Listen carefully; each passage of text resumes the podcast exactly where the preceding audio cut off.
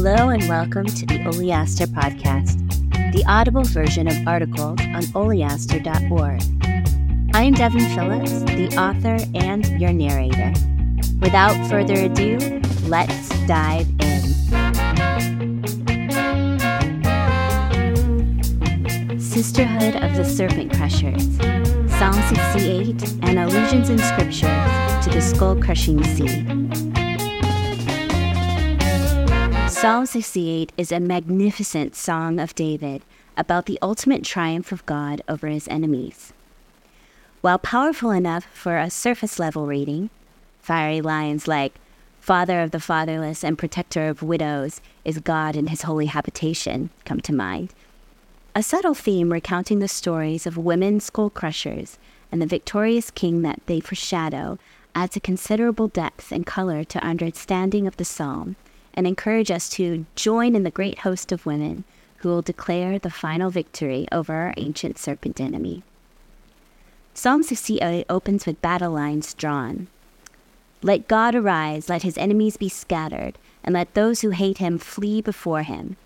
And it closes with a majestic description of the kingdoms of the earth worshipping.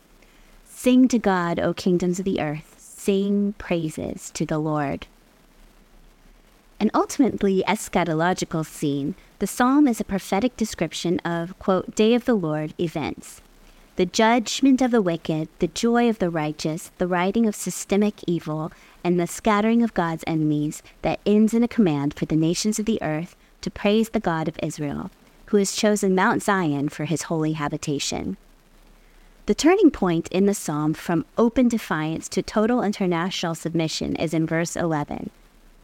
The Lord gives the command. The women who proclaim the good tidings are a great host. Kings of armies flee, they flee. As a result, God, quote, scattered the peoples who delight in war. This great host of women first caught my attention. Who are they? What part do they play in this final victory of God? Why do they divide the spoil, but the men lie in sheepfolds? Like so many things, the answers to what will happen in the future described in this psalm lie in the past. An enemy is made. I will put enmity between you and the woman, and between your offspring and her offspring. He shall bruise your head, and you shall bruise his heel. Genesis 3:15. The fall narrative of Genesis 3 is the context for the first gospel declaration in scripture that though mankind had sinned and rejected God's leadership, God had a redemptive plan to reverse the curse of their disobedience in the form of the woman's offspring. The enmity between the woman and the serpent comes to a head, no pun intended, when the seed of the woman crushes the serpent's skull, setting up a type that will be echoed throughout subsequent history. This prophecy of the promised seed who strikes humanity's ultimate enemy's skull will be referenced in Psalm 68, verse 21. But God will strike the heads of his enemies, the hairy crown of him who walks in his guilty ways. Instead of a seed from Genesis 3, however, God is striking the head of his enemies. Could the messianic seed and God himself perhaps be one and the same? It seems that King David thought so, and he continues to expand on this theme of crushing the skulls of the wicked by obliquely referencing two other stories from the time of Israel's judges tent peg of justice and men in sheepfolds. But Yael took a tent peg and took a hammer in her hand. Then she went softly to him and drove the peg into his temple until it went down into the ground while he was lying fast asleep from weariness. So he died. Judges 4, verses 21. The Israelites were in dire straits during Deborah's judgeship over Israel. The Lord had given them over to the rulership of a cruel Canaanite king named Jabin for twenty years as judgment for the evil they had done. However, when the people of Israel called on the Lord for relief, he mercifully raised leaders to free them from their oppression.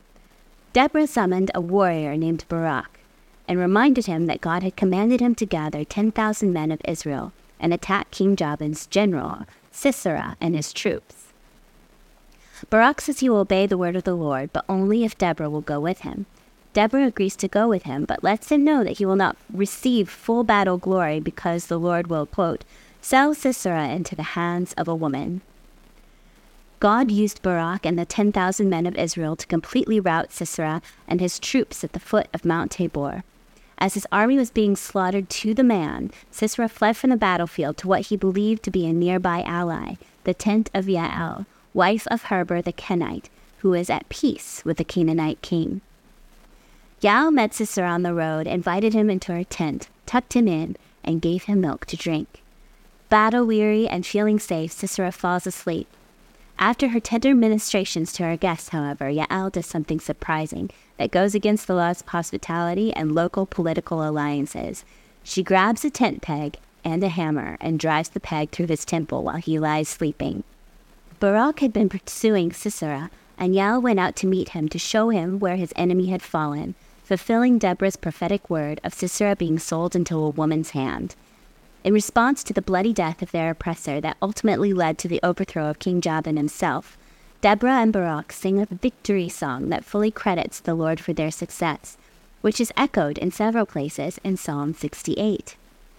In Judges 5, verses 4, and Psalm 68, verses 7 through 8, the earth and the mountains quaked at the marching of the Lord in Judges 5:16 and in Psalm 68:13, the shame of the menfolk of the tribes who avoided battle contrary to the summons of the Lord is exposed, saying that they preferred to remain with their livestock in sheepfolds than obey their summons to war. In Judges 5:30 and Psalm 68:12, women discuss and speculate on the divisions of spoils.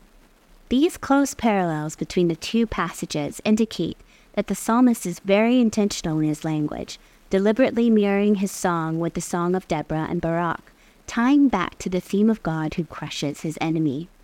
If the point needed further reinforcement, however, the psalm has another skull crusher allusion by mentioning a mountain Mount Zalmon, scorched earth, and millstones. And a certain woman threw an upper millstone on Abimelech's head and crushed his skull. Judges 9, verses 53. In Psalm 68:14, David sings, When the Almighty scattered the kings there, there was snow falling on Zalmon. Where is Zalmon, and what happened there? The mysterious mountain only has one other mention in the scriptures. In Judges 9, Abimelech, the son of Gideon, through one of his concubines, made Zalmon infamous. This evil character conspired with the inhabitants of Shechem his hometown, against his deceased father's 70 legitimate sons and killed them to become the ruler. Eventually, a dispute arose between him and the people of Shechem. Abimelech and his troops besieged the city, defeated its armies, and murdered most of its inhabitants. However, a thousand men and women escaped and fled to a fortified tower. In response, Abimelech climbed the nearby Mount Zalmon and led his army in cutting branches and gathering wood. Once they had enough firewood, they transported it to the lower chamber of the tower, transforming it from a place of refuge to horrific pyre that burnt the thousand trapped inside. Continuing his campaign of terror, Abimelech went to Thebez, a nearby town, and captured it. In a replay of the events of the last fight, the city's citizens fled and took refuge in a tower. As Burning the building in Shechem had ended the previous battle neatly and decisively. Abimelech stuck to his strategy and decided to burn the remnant of Thebez alive, in the stronghold as well. However, as Abimelech approached the tower, a woman threw a millstone that landed on his head, crushing his skull. As he lay dying, Abimelech was more distressed by the fact that a woman had brought him down than he was concerned about his own impending death. He commanded his armor bearer to quote, Draw your sword and kill me, lest it be said of me, a woman slew him. The promised seed that would crush the skull of the serpent and the story of Yael smashing Sisera's temple with a tent peg harmonized perfectly with this story of an unnamed woman heaving a millstone and saving her family, friends, and neighbors from certain death at the hands of a wicked enemy. King David skillfully recalled the entire account with just one reference to Mount Zalmon, but how does weaving all of these threads into this psalm give us insight into the great host of women prophetically portrayed as proclaiming God's final and ultimate victory in verses 11 and 12? The Sisterhood of the Serpent Crushers. There's a subtle sub narrative I think can be reasonably inferred from the themes we've traced in Psalm 68. Though the ancient serpent deceived our mother Eve and subsequently left us under the curse of sin and death, our kind Savior, our promised Messiah seed, reversed not only her state of cursedness, but also her shame by involving her and her daughters in his rescue mission giving them a glorious and central role. To be clear, there is nothing we can do, men or women, to merit our salvation or aid in Almighty God. However, though we are dust, our God dignifies us by allowing us to partner with Him and participate in His victory.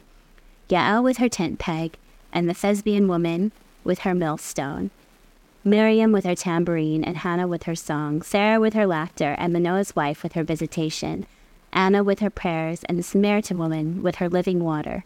Deborah with her battle victory, and Mary with her firstborn son. All of these and more are a host of faithful women who proclaim in word and deed that the wicked kings of the world must flee before the great host of heaven and their all powerful commander. This cloud of witnesses will join their voices with another host of women who, during the final battle, declare the rout of the rulers foolish enough to battle the lamb slain before the foundations of the world.